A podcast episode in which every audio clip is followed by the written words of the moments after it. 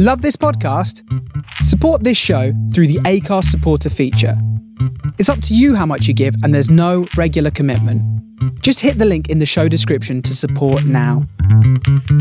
What could be easier? It's C A G E R A G E R. The Nicolas Cage podcast.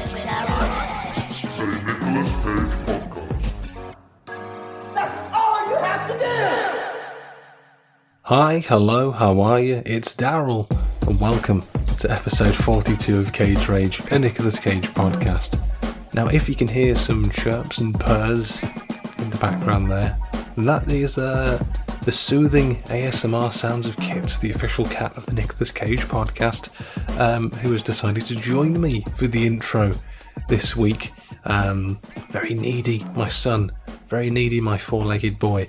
Um, I don't know if you can... He's just sneezed there, right onto the microphone. Um, I'll just... I'll just pop you down for a minute, my boy, my sweet child.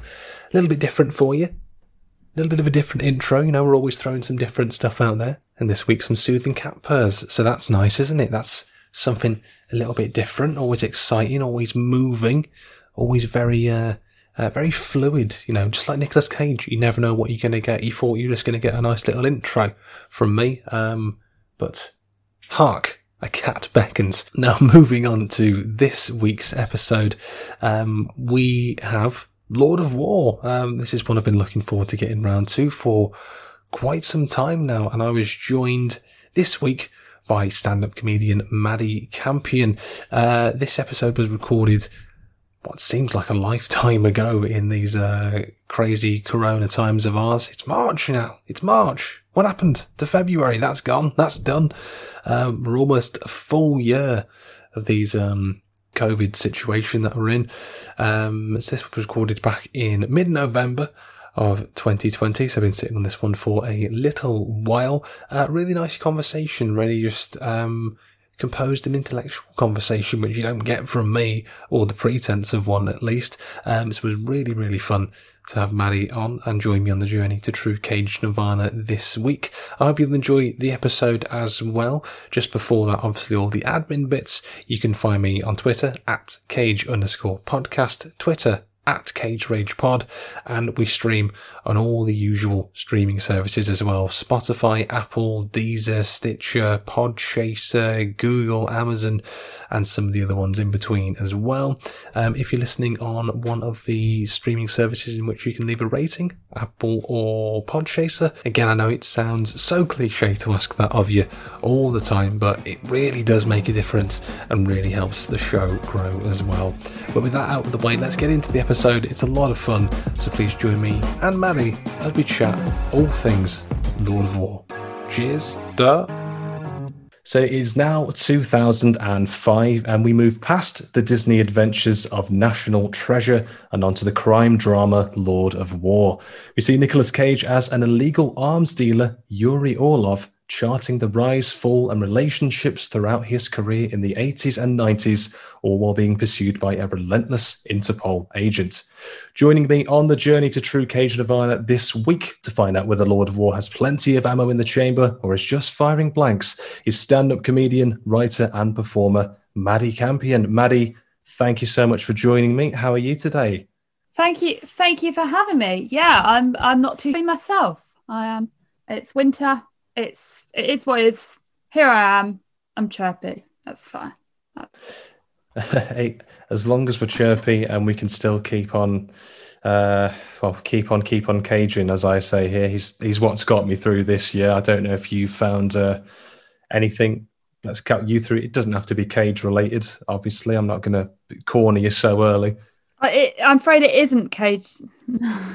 uh, it's probably not what what's got me through. I have, I've really, I, I've watched a lot of T V this year. Like, I was saving all my T V for my retirement, like, because I don't really have a pension. And my attitude was like, say, like everyone's like, oh, you got to watch Sopranos, you got to watch this, got to do that, and I'm like, I will do when I don't, can't work anymore, when I'm elderly. And I don't yeah. have a pension to spend my money like on nice things. I would just then I'll smash through them box sets. But now I've ended up watching a lot of them through circumstance of twenty twenty. Well, we've got to have something to keep us through. I mean, I take it from that you have watched The Sopranos. That's been on my to-do list. Uh, actually, no, no, I haven't. Years. I've got to be honest. I started, I watched the first episode and I was like, yeah, this is good. But nah, I've been watching, I can't, I don't know about you, but I'm like, I can't deal with anything that intense. I used to love horror. And then this year, I'm mm. just like, now life is quite horrifying. I'm like, yeah. no, give me the fluff I want. So I've enjoyed stuff like Race Across the World. I've enjoyed stuff like anything really fluffy and and nice and and gentle. I've been enjoying Malcolm in the Middle. Yeah, uh, classic. That's yeah. That now they've put that back on all four. All those sort of things. Enjoying a lot. Uh, anything too intense like The Sopranos, I'm like, no, not in the. Don't have the emotional bandwidth for that kind of shit right now. I mean, it's shit. We we just need the uh, a light entryway into a lot of T V, um, which is why obviously Bake Off coming back this year was like, I never knew I needed the drama of someone staring at an oven for twenty minutes. That was the release I needed. Yeah, uh, yeah. For, twenty, for twenty twenty. Admittedly, I've still not watched the final, and I've been just off social media all week, but I haven't seen people kicking off, which makes me think that a certain someone hasn't won. Um, oh. Not naming any names in case anyone else oh. has not listened.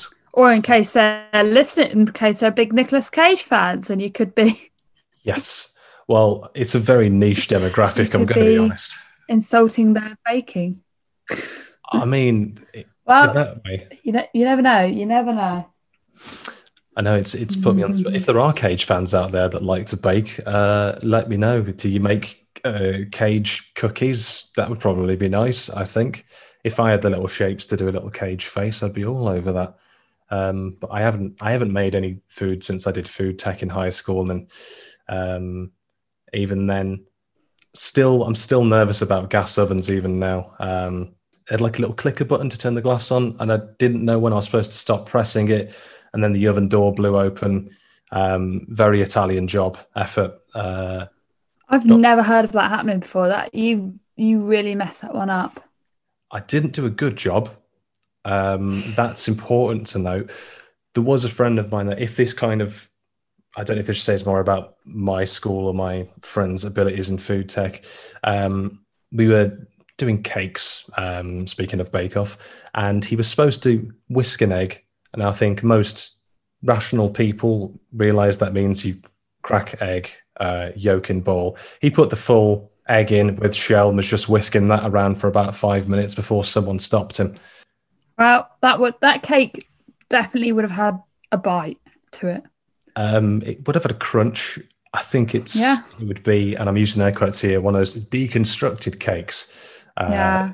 that we hear all so much about. But um, this is what I mean, we find find these little things to keep us through twenty twenty. Like I said, it's been Cage for me, it's been fluffy box sets for you. The Sopranos, we'll get to it when we get to it. It'll still be there. I can take another ten years of people calling me out for not watching it. Um, I only just got round to finishing Peep Show a few months ago. Guilty as charged. But in terms of Cage, I've um, sort of put to you to look at sort of Lord of War. Um, now, before we sort of get into that, it's something I like to ask all guests um, about your, your personal history of Cage. Um, is he someone who you're a fan of, you're not a fan? And uh, what are sort of the first Cage films that you remember watching, if he's been on like, on your radar that much?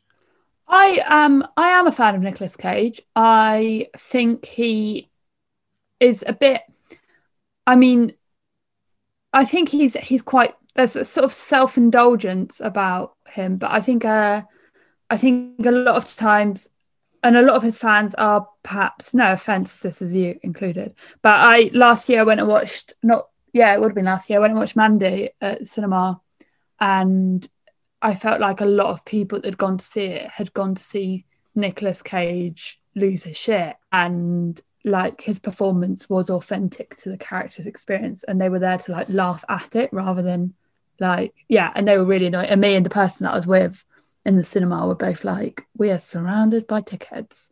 Um, but I, I felt, I feel like Nicolas, I was, I would say my favorite f- film with him in it would probably be uh, Kick-Ass. I think his performance in that is very powerful. Um, yeah. I think he's a good actor. I think he he knows exactly what to do. I mean, I feel like there is an air of nepotism, nepotism that we never actually fully discuss with Nicolas Cage, in that he does come from a massive Hollywood family. Um, yeah, of course. I mean, he's he's he's related to both Jason Schwartzman and the Coppolas, which is quite a big. They're big players in Hollywood. Um, uh, but I think, yeah, I think he's a. I think he's he seems like a intriguing character. Um, And I'm all I'm all for um yeah I'm all for Nicolas Cage. Well, I'm very glad to hear that you're on the side of Cage. Um, I think it's interesting what you bring up as well. Obviously, he is part of a huge uh, Hollywood dynasty, um, and I've sort of thought it'd be easy, very easy for him to have just taken the Coppola name and just rode the coattails of that. Um, I probably would have if I was in his position. You'd be. Um, a made person for sort of the rest of your days, but he's adopted the name Cage, although I don't know if I could get away with that, um, being uh, just a guy from the Midlands. That would be absolutely unacceptable where I'm from, just to call yourself Cage. But I think there's uh, there's definitely an awareness about him, which I always appreciate, and I think goes uh, unnoticed by many a Cage detractor. He, he, he knows what the perception of him is. He sort of knows where he stands. And um, I think he's one of, and I don't, I hope it's not too bold a claim to make. I like to think he's one of sort of life's uh, great eccentrics. There's like a lovely uh, mystery and intrigue um, around him. Like I said, I don't know if you've heard of any sort of the Cage rumors that end, that sort of end up circling around um, that add to his mystique or anything like that. I, um, well, I actually studied abroad in Mississippi, and he, which where I studied was about an hour away from New Orleans, which is where he has a base. And a lot of people had s- sort of anecdotal, like, oh, a friend runs a restaurant in New Orleans, and he came in once and was like, I want to buy everyone a bottle of wine, like that kind of, those kind of stories. Yeah. Um, uh, there's always the, uh his fan fandom of Superman, uh which isn't actually discreet. He didn't he name his kid after Superman?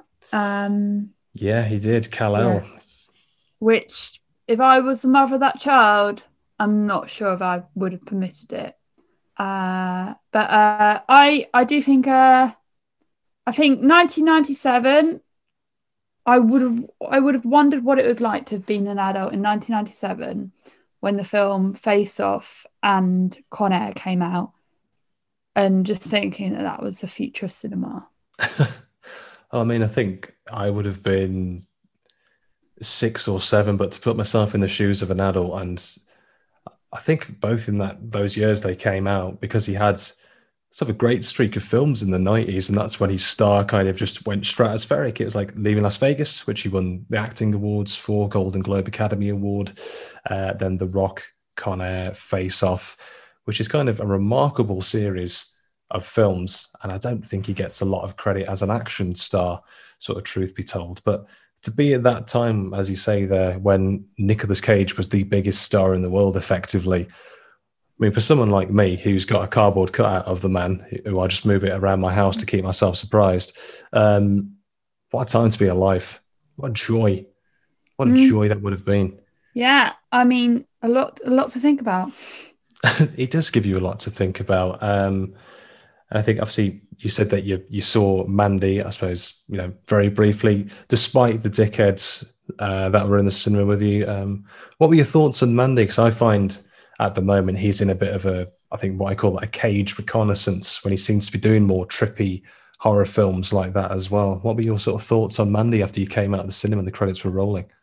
Well, I'm, I'm, uh, I'm a bit, I love horror, as I, we said before we started rolling, so I'm always down for it. I think, um, I think it was, a, yeah, it was a really, I, it was one of those films where you're like, I'm not sure what, in what world this is set in, which is a very intriguing constant, like whether it's, you can't, it, the way that the it sort of plays with the fact that is this set in a, a reality somewhere like in our world that we exist in, or is it in this sort of supernatural um, alternative sort of almost like Mad Max-esque world? And I think that that's, that was, there's something very fascinating about being pulled around like that as an audience member. Um, I mean, yeah, and he did a, he did a, a very convincing performance.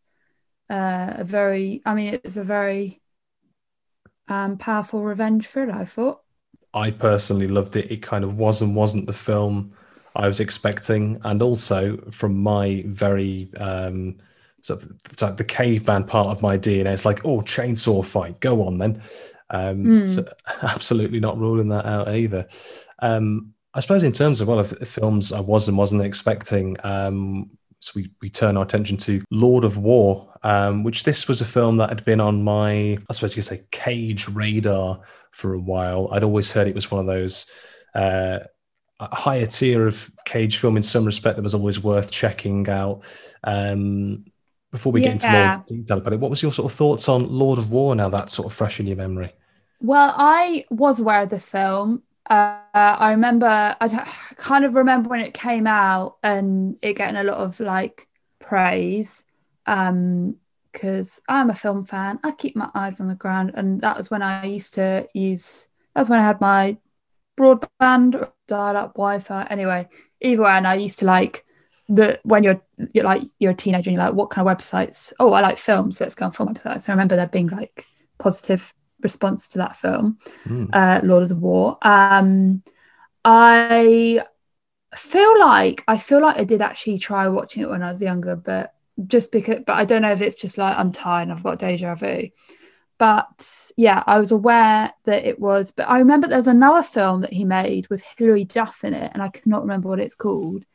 Um, and I wasn't sure which one was which.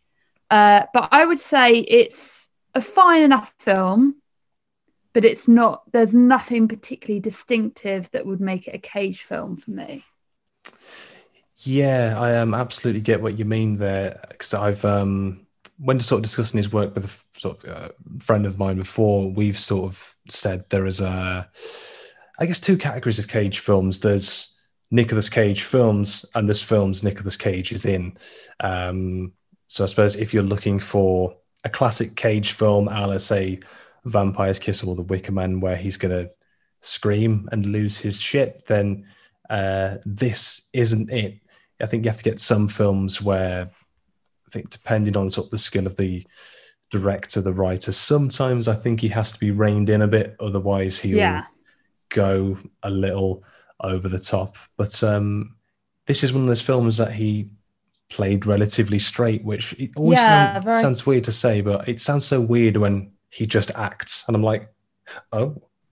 He plays, I think it's it's an interesting, because he plays kind of, it's a quite a smarmy character, but he doesn't play it quite smarmy enough for you to be, he. I mean, it's almost like a Wolf of Wall Street character, but not quite self-involved enough for you to hate him, but not quite interesting enough for you to like him.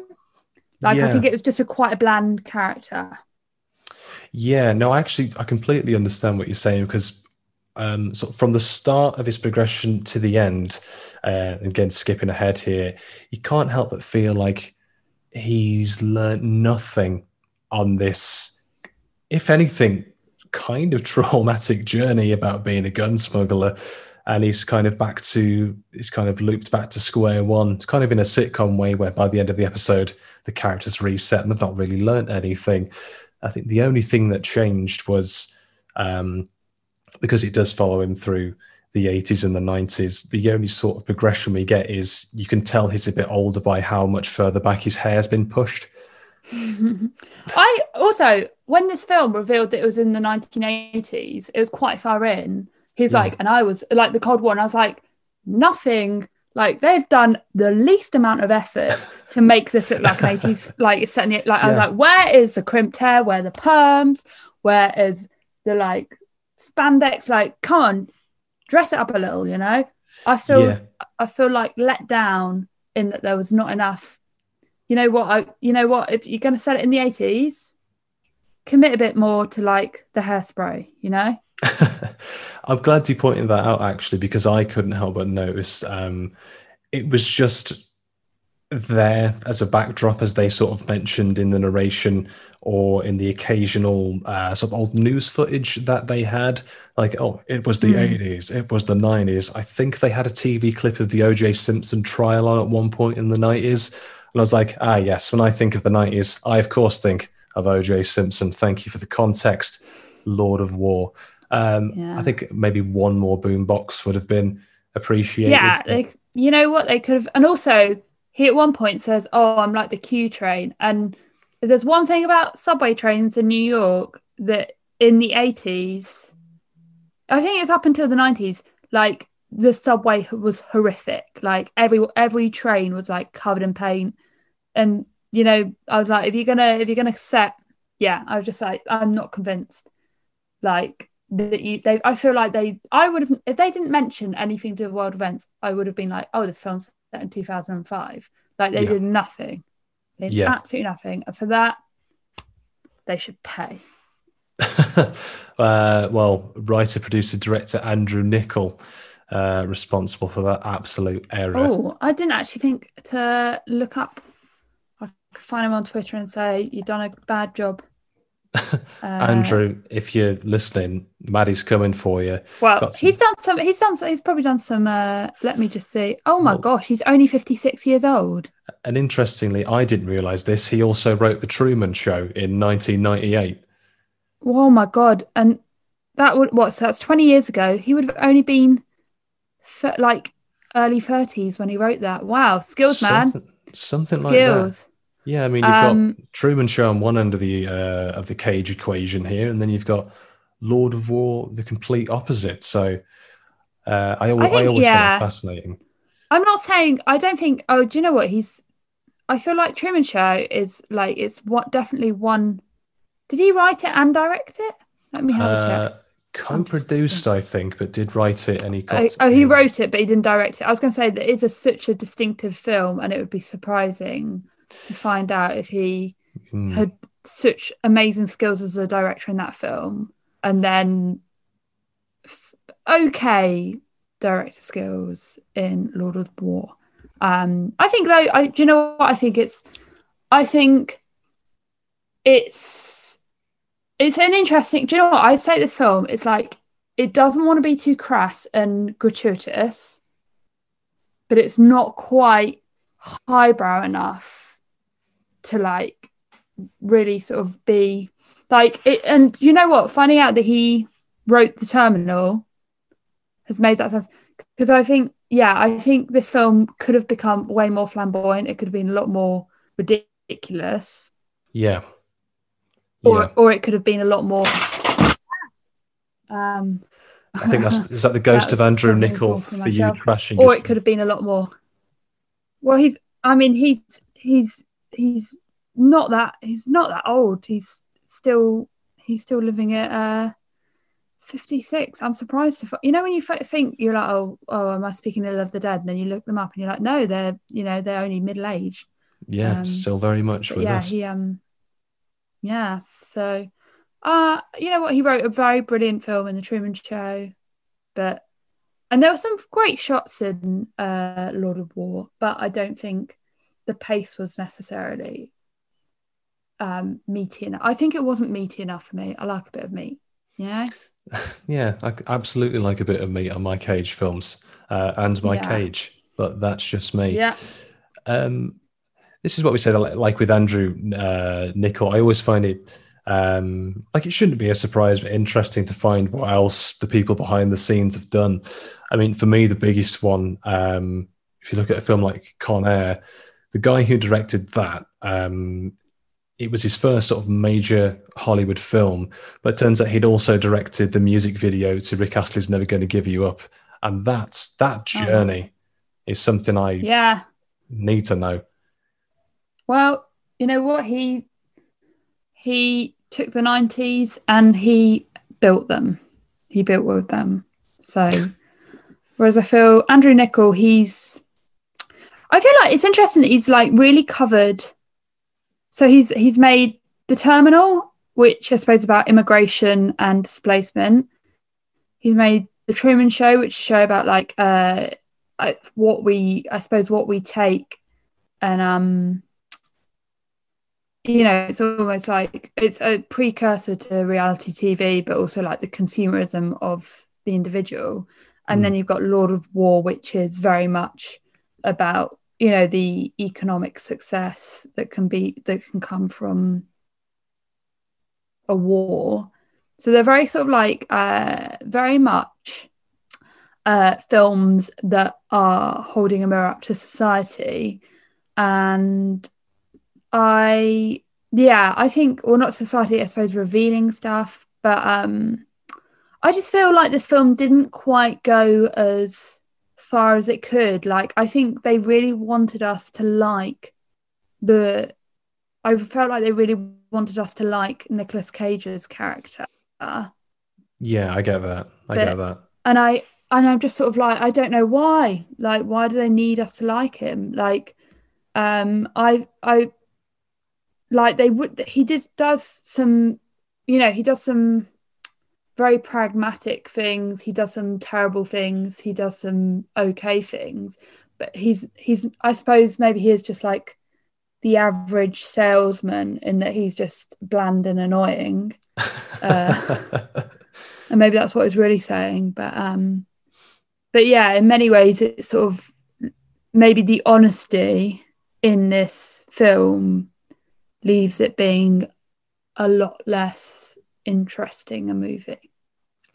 Yeah, I mean, like I said, I don't know if it's um, an advertisement, a salesman as a career. It's like the, the Apprentice gone to the extreme. Um, I mean, I, I was, I don't know about you, but he's kind of, I don't even know if you could call them motivations for getting into the arms trade seemed a bit, um, I don't know, shallow at best, because he. Um, obviously, we were saying about New York being a backdrop, and he was saying it's always dangerous, but I've always just happened to have missed the danger. And on the one occasion that he does see a failed hit on a mob boss, it's like, weapons are really cool. I'm into this. And I thought, you're not like you're not traumatized. There's like no damage to deal with. Well, I mean, they, you know what? People in the eighties, they they had less. They had less. I don't think they'd even, I don't think P T S D was even like, it was that, they didn't even know that was a real thing until the nineties. So I won't hold his, men, I won't judge his like mental response to that that much. But um, I, uh, here's some business. I felt like I needed to be convinced of motivation for money. Like it was, I think to, yeah, I think I needed more. But yeah, I think I needed a bit more convincing that um, his motivation, sorry, that he that's really fine. wanted the money, he wanted to sell work. Because, like, that's a thing that, like, I felt like he must be making lots of money selling weapons, but, like, like in other films where you have characters that are doing, you know, like, this is almost like, I feel like, okay, most long-winded way of saying this, I feel like this is a bit of a stale Scorsese film. Like nice. I feel like if I feel like if Scorsese had tackled this, it would be a lot juicier, it would be a lot meatier. Um, because I think he is a lot better at creating characters that are like, I want money, I'm a piece of shit, but you're going to want to hear my story. Mm. And I don't think, I think maybe this is a testimony to how Andrew Niccol is, or Niccol is, uh, and probably quite a nice, polite, kind man, in that he perhaps wants to protect his characters and have them be live better lives. I don't know. I mean, I, I love that the analysis is that you can just tell from a film about guns that the director's a nice man. Um, um, what I'd a deep like to dive. think so. I'd like to think so. I mean, like like you say though, um, I'm just going back to something I mentioned earlier. Um, I think with I think with the characters, especially with Yuri's, who's kind of our our eyes into this world, um, he seems to have hit sort of one level and kind of stayed there throughout the film. Uh, like it's like, okay, I'm going to sell guns now, and now I'm selling more guns. And by the end of the film, it's like, I'm going to go back to selling guns. So I think like he hit her level, and I don't know if this is just me sort of trying to look deeper into into the film, but I was kind of hoping that by the point where he'd um, sort of lost his wife and his child, by the time where his his mother said, both of my sons are dead, and when uh, poor Vitali, Jared Leto, had blown himself up and been um, sort of shot down like Defoe in Platoon, I was kind of hoping that maybe there would have been some takeaway from that, but just sort of emotionally wrecked, he slumps back down into his chair to agree a deal about some guns and some diamonds. And well, I suppose maybe when you're like, fuck it, man, I can't get my wife back, my, I can't sew my brother back up, fuck it, let's make money. Let's make some money. But I guess on a deeper level, uh, that would it would be a sort of like, oh, that is the that is what a lot of these people are like. I suppose they do get in a situation, and I, I don't know. I suppose what are we but all? We find ourselves in a job, and we're like, shit, man, I do not enjoy this job, but I don't know how to get out of it because I'm a, I need the paycheck. Ah, shit, I guess I'm an arms dealer. And it's as quick as that. It happens to the best of us. That's, yeah, it happens to the best of us. And also, I suppose, like, you, if you think you're a good person, you probably think, oh, it's better that I'm an arms dealer than that piece of shit over there is an arms dealer, you know?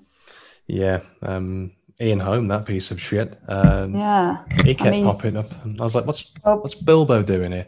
Yeah, poor old Bilbo. He did get lost. And Reverend Mordor.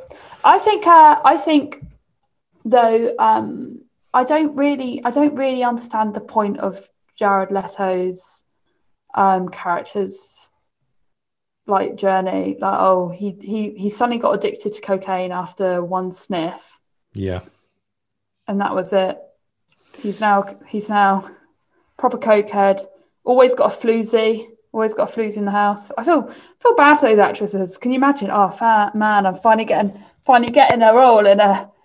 And there's only there's only there's only two roles. There's only three different kind of roles that you can have as a as a woman in this film. It's uh, you're a a poor woman trying to sort of do the best you can in a war-torn country. Yeah.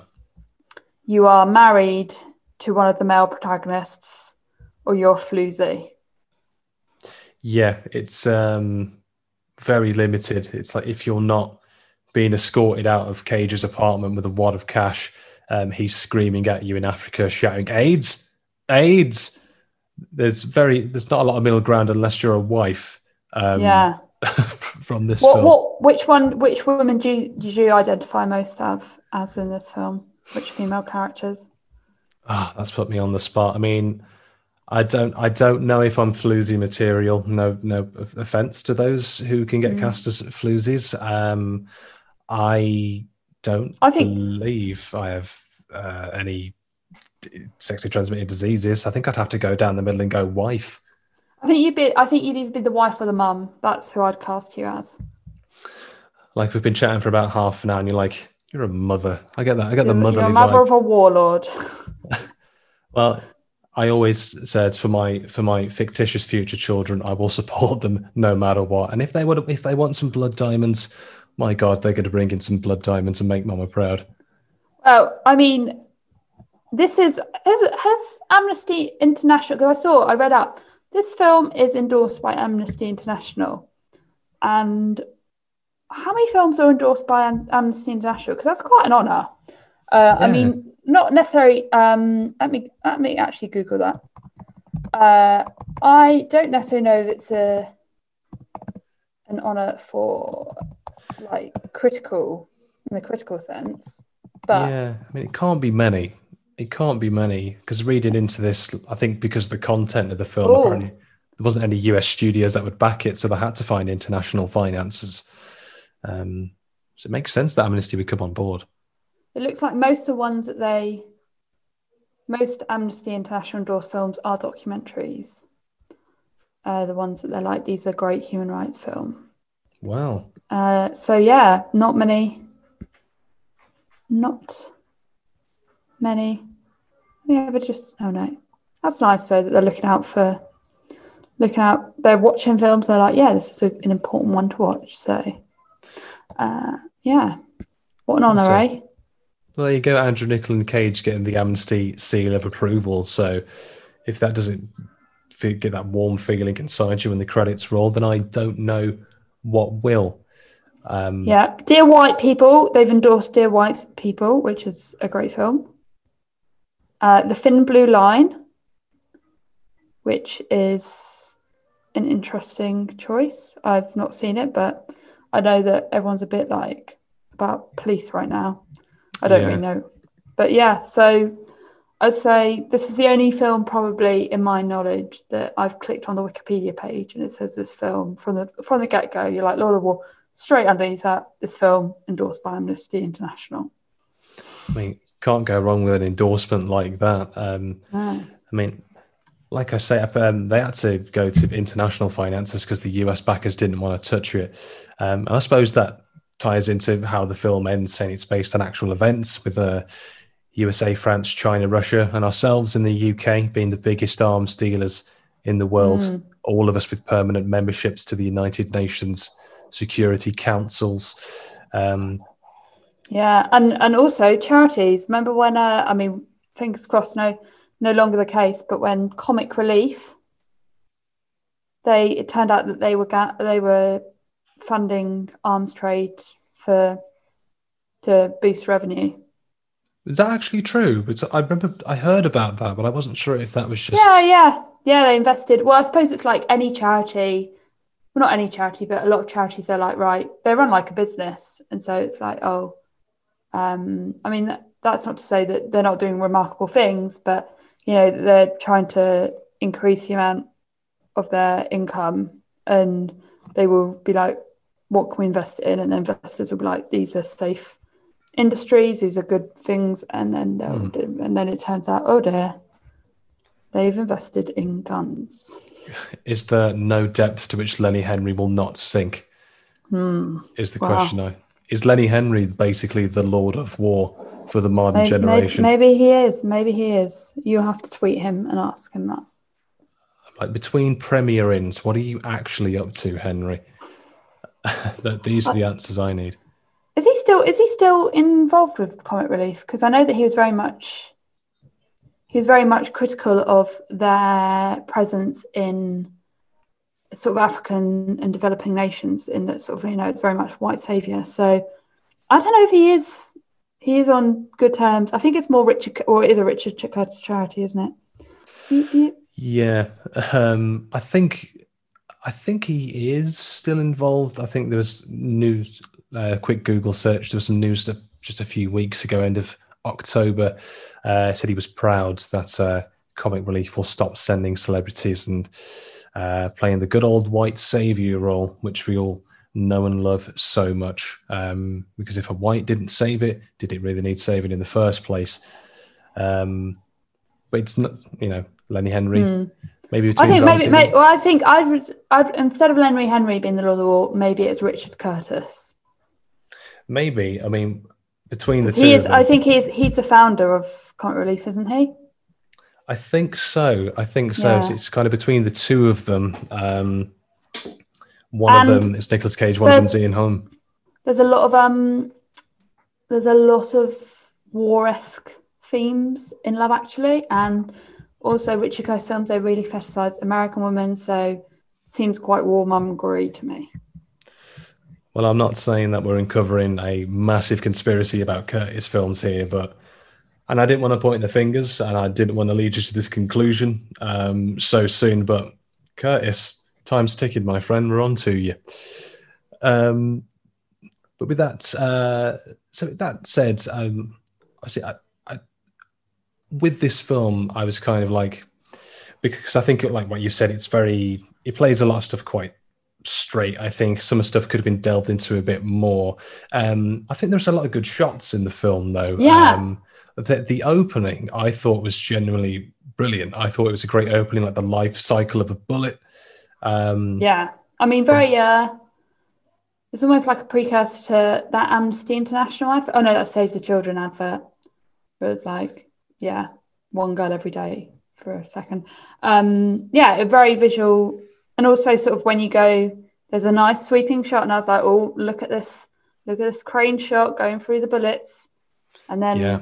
Nicolas Cage does his best Fleabag, turns around and it's like, what are we going to do with the other eleven people who aren't armed?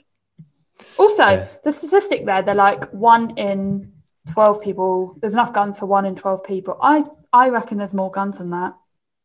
Yeah, you're calling it. You're calling it now. I believe, I reckon, I reckon there's probably enough guns in the world to equip everyone with two guns. I'm not saying the guns will be any good.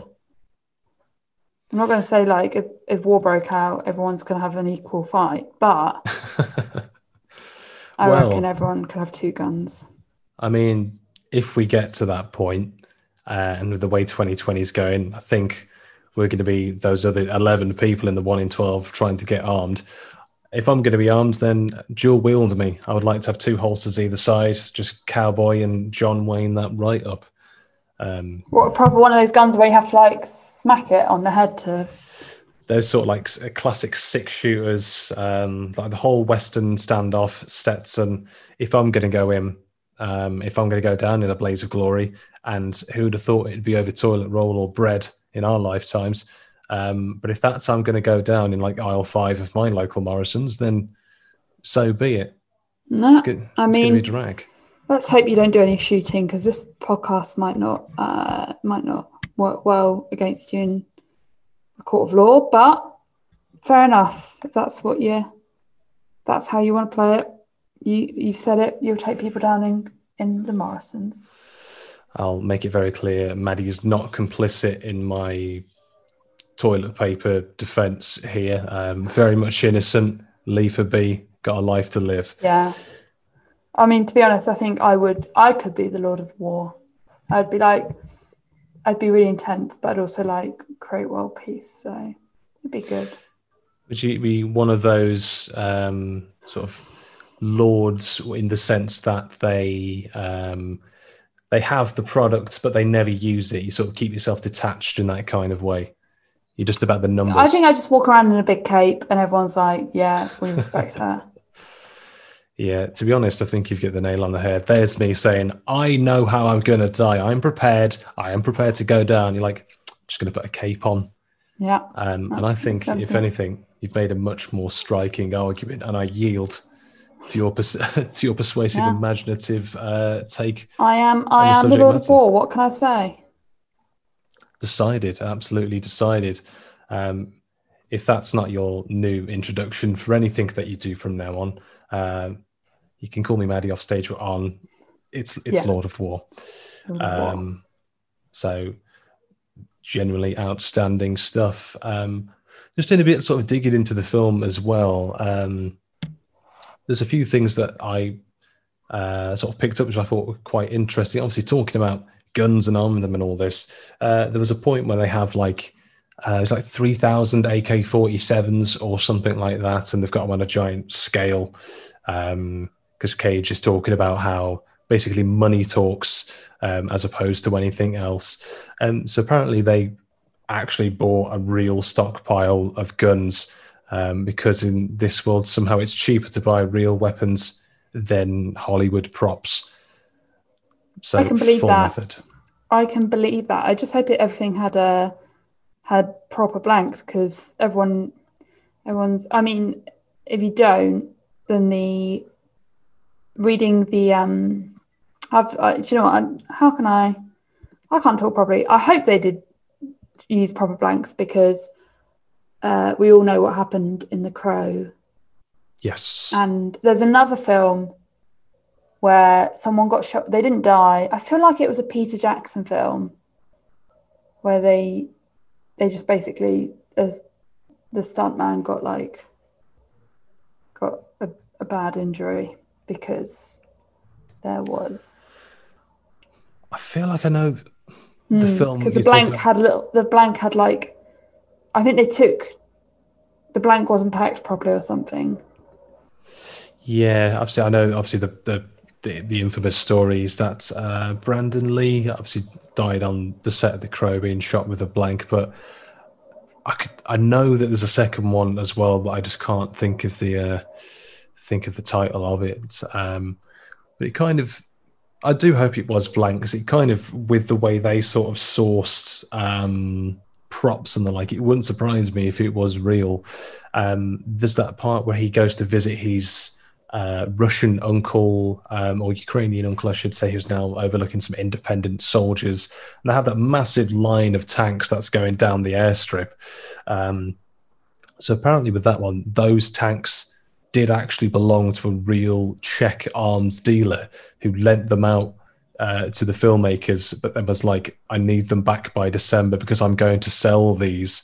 Wow. Um, and then they had to further than that. And I, I don't know how exactly this adds up, but um, allegedly the filmmakers had to inform NATO that they were doing a scene with a bunch of tanks because they didn't want satellite footage to go back to them and think they were arming an actual war with Commander Cage at the helm. Yeah, I mean, yeah, there'd be some spies looking at that and being like, oh, shit. What if there was a film where they had, was it World War Z or World War Z, where they... like they got taken down, like the bomb police came and stopped them filming because they they didn't they weren't aware that they were they were filming, and they got stopped because they had guns. I think it might have been World War Z. But yeah, it's, you gotta gotta think these things through. Well, exactly. I I suppose um if you're gonna get weapons on the set, then you've got to let people know. But I just kind of think, imagine the conversation if they'd gone to NATO and thought, this is kind of an important scene. Um And if NATO were kind of like, where did you get them? They're like, oi, uh, doesn't matter. I wonder if they did say to NATO, because what NATO going to do? They're going to be like, hey, arms dealer. I mean, it's it's probably legal to sell weapons, isn't it? Um, well, if this film's anything to go by, if you can doctor the right paperwork and fool Ethan, yeah. then absolutely. Yeah. I mean, I feel like what it. I feel like no one obeys, and as long as you can, you know, you can paint a ship quick enough. That was a nice little touch there. But I, uh, yeah, I think. I mean, I, I reckon NATO. I feel like any company. I don't trust that everyone's working hard enough that they would, they would stop a. If anything, they're probably relieved. They'd be like, okay, we know there's a war going on. Like, in yeah. case we hadn't done our research, we now know that there is. But yeah, I mean, the fact that C I A have sold weapons to many people that have ended up being, like, enemies of America. They sold they sold yeah. weapons to Al Qaeda, didn't they? The C I A. Um, I, I think so. Like, I think in the same sense, I think we in the U K sold weapons to Saudi Arabia. I think it is. Yeah, I think we still do as well. Um, I, th- I think I remember one of the. Um, there seems to be a lot. I've seen a lot of petitions went around this year. One of them was um, about trying to stop selling arms to Saudi. I wrote to my M P, but uh, my M P Andrea Jenkins, a notoriously uh, right-wing uh, conservative, was basically like life. Yeah, so. I feel like as well. There's like there's com- there's countries that we sell weapons to, who sell weapons to our allies that we can't directly sell weapons to. So, like for example, people fighting ISIS. Like it was a case of like we were selling arms. Like we weren't selling arms to the Kurds, but we were selling arms to people that we knew were going to sell to the Kurds. And I think I, I this, again, someone in their own time can do the research and make a documentary about this, but I feel like we have armed the Palestinian army, and then our allies, America, have, well, they we know that they've they fund the Israeli army. So it's like, it's it's very intriguing how... how into play. So I feel like NATO, they they probably got bigger fish to fry. Uh, probably, but it must have been a fun call for them to take that day. But, yeah. Um, I wonder who, who you inquire to, like NATO filming department. well, the guy, the the person who took that call was probably, that's their icebreaker. It's like, yeah, Lord of War wouldn't have happened if it wasn't for uh, this uh, old chap here. Yeah. They're still yeah, going you, on about it. Yeah, that someone's probably very chuffed that they they were they helped make a Nicolas Cage film happen. Um, I I wish it was me, uh, but I suppose it sort of comes into uh, what we're saying about uh, we sort of sell to almost kind of third parties who get them to the the real bad people, um, and then it's all kind of sort of above board, but it isn't. Um, I suppose it's, as Cage describes himself in the film, as a, an equal opportunity merchant of death, selling to every army except the Salvation Army. Um, mm. So. Does does he have a conscience? Sort of, kind of. Um, all we know is that his brother is too busy snorting cocaine in the shape of Ukraine. Um, that must have mm. taken a while as well, when Cage just knocked that off the table. Do you think they spell it in the script Ukraine? Do you think they did it? Missed. If there's a remake happening, right? We've always we already know that you're the Lord of War. Yeah. If you're not at least consulted on cocaine shapes. Um, and ca- cocaine shapes and capes, um, yeah. then missed I, uh, opportunity.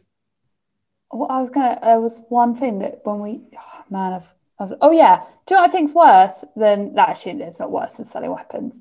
But uh, what is also really cheeky is him buying his wife's artwork when it's actually okay artwork. Like, like, yeah. mate, you could easily flog that. Like. You don't have to just buy all her artwork and leave it in a crate. Like you can, you can, you could easily donate this to like, like he could have bought that all and donated it to, to like a high school or a library or a university. Like someone's yeah. going to be like, you know, or even an old people's home. Like you didn't have to store it in your own house, like your own property. No, it wasn't his house, but yeah, a few things he didn't think through um, when. Ava, his wife, who basically just know he's uh, been ogling for about a decade. Then he buys her to a buys her out to a, a fake photo shoot, and then they both happen to be on the beach. And he pulls his camera out and is like, "I'll take your picture," and then just starts yeah. taking the picture. And uh, thus, a romance was born. Yeah. I just kind, I kind of think maybe someone just started taking my picture. Like, we're not there yet. We're not there well, yet. I don't know, maybe if you looked like Ava, you'd be like, of course, I am maybe having some photos taken.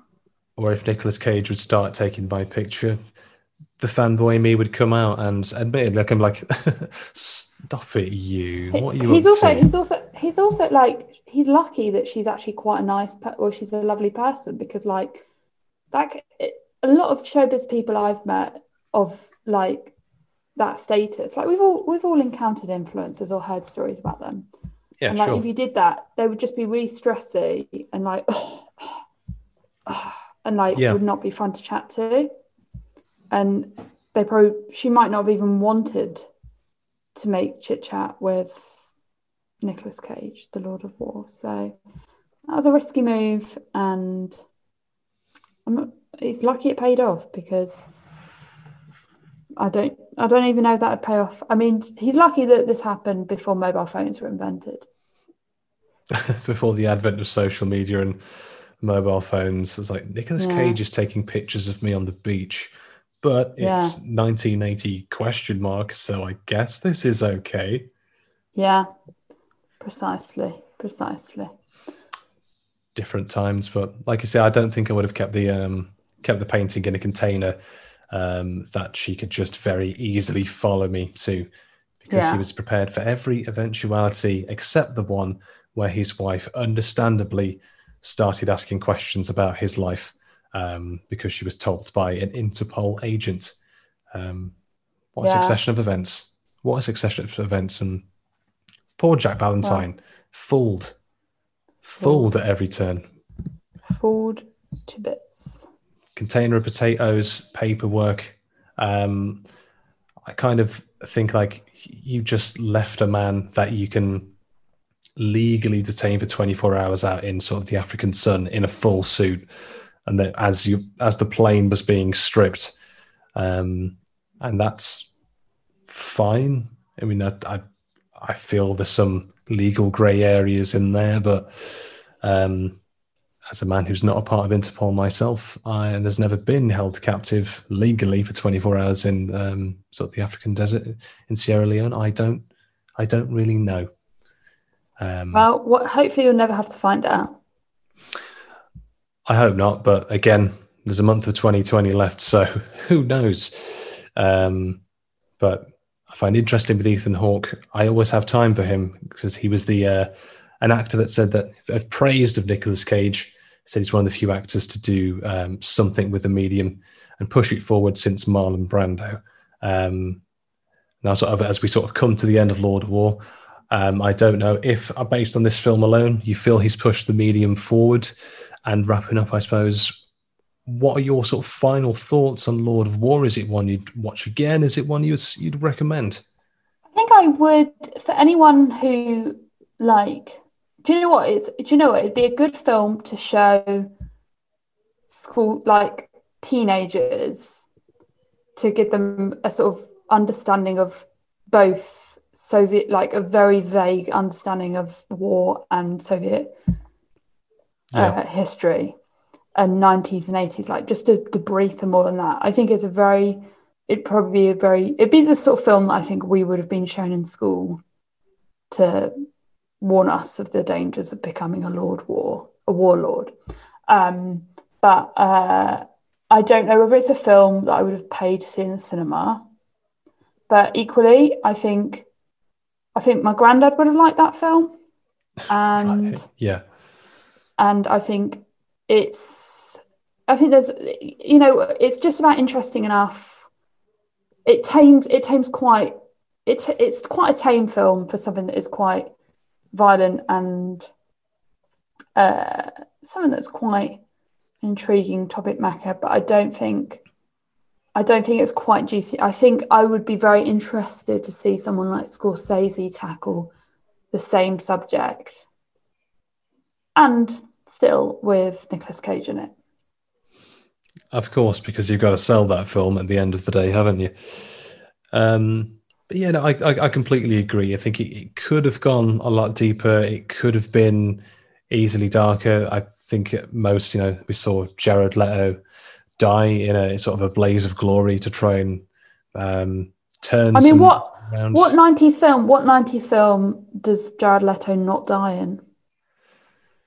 That's a good point, actually, because mm. he's one of those actors for me that I, every time he pops up in something like, oh, it's Jared Leto, I forget that you're an actor. Oh, you're dead. Um, and then and then the film continues. I think my last... flatmate, my flatmate, he's in the next room, you'll probably hear this. He didn't know that Jared Leto was an actor before he became uh, a, like a rock star. Um, yeah. And do you know what? Something that lives in my mind rent-free is uh, Elijah Wood, who also produced Mandy, the Nicolas Cage film. He's a big, uh, his film, his film production company are very much into that kind of stuff. Um, he once slagged off Jared Leto's band, thirty seconds to Mars, and Jared Leto stormed up to him at like an awards ceremony. He was like, "Who do you think you are, slagging off my music?" And and, and uh, or like being like criticized. They probably didn't say the word slagging off because that's a British term. But he was like, "How dare you?" And and Elijah Wood was just like, "Yeah, I don't, I don't like it. So what? What are you gonna do about it?" And I think about, could you imagine being so pissed off that someone didn't like your music that um that you would confront them about it because you think your music is so good that it can't be criticised? So that's how I feel about Jared Leto, and also Frodo Baggins, Bilbo Baggins, bring us back to Ian Holm, the Lord of War. The uh, the O G Lord of War who tried to write Cage Off, um, ended up getting out-apprenticed by him, and then subsequently with um, Andy Senior and Andy Junior gets a bullet to the head for his troubles, and then just spooks Cage for um, sort of the rest of the film. Um, I... I Every time he came on, I was kind of expecting him to sort of have like a little golden gun and just sort of hurrah at the screen. Um, never quite happened. Um, so, you know, I got a dock points for the... for the mm, could have been better if there was more spookiness. Yeah, Ian Holm, there was an opportunity to bring the spook um, real lacking on the spook game. Uh, no disrespect to Ian Holm, but you mm. know, I, I like what I like, and I won't apologise for that. Um, but with Frodo Baggins, criticise more bands. Um, imagine thirty Seconds to Mars thinking they're above uh, the Ring Bearer. Unbelievable, mm. unbelievable attitude. Yeah, and their music is shit. That, that being said, though, with what you said about your housemate, I actually, I'd heard of thirty Seconds to Mars before I heard of Jared Leto, the, the actor. So that was kind of my sort of sequence of events for um, yeah. uh, learning about Leto as well. And I was like, how old is this man? He's infinite. Why is he now in everything that I'm watching? Yeah, he's been around. He's been around for a long time. Well, I feel like he was like, because he was in, I think because I, maybe because I'm probably like just that tiny bit older than you, like that if you're in your late twenties, you would have watched films where Jared Leto was like the heartthrob.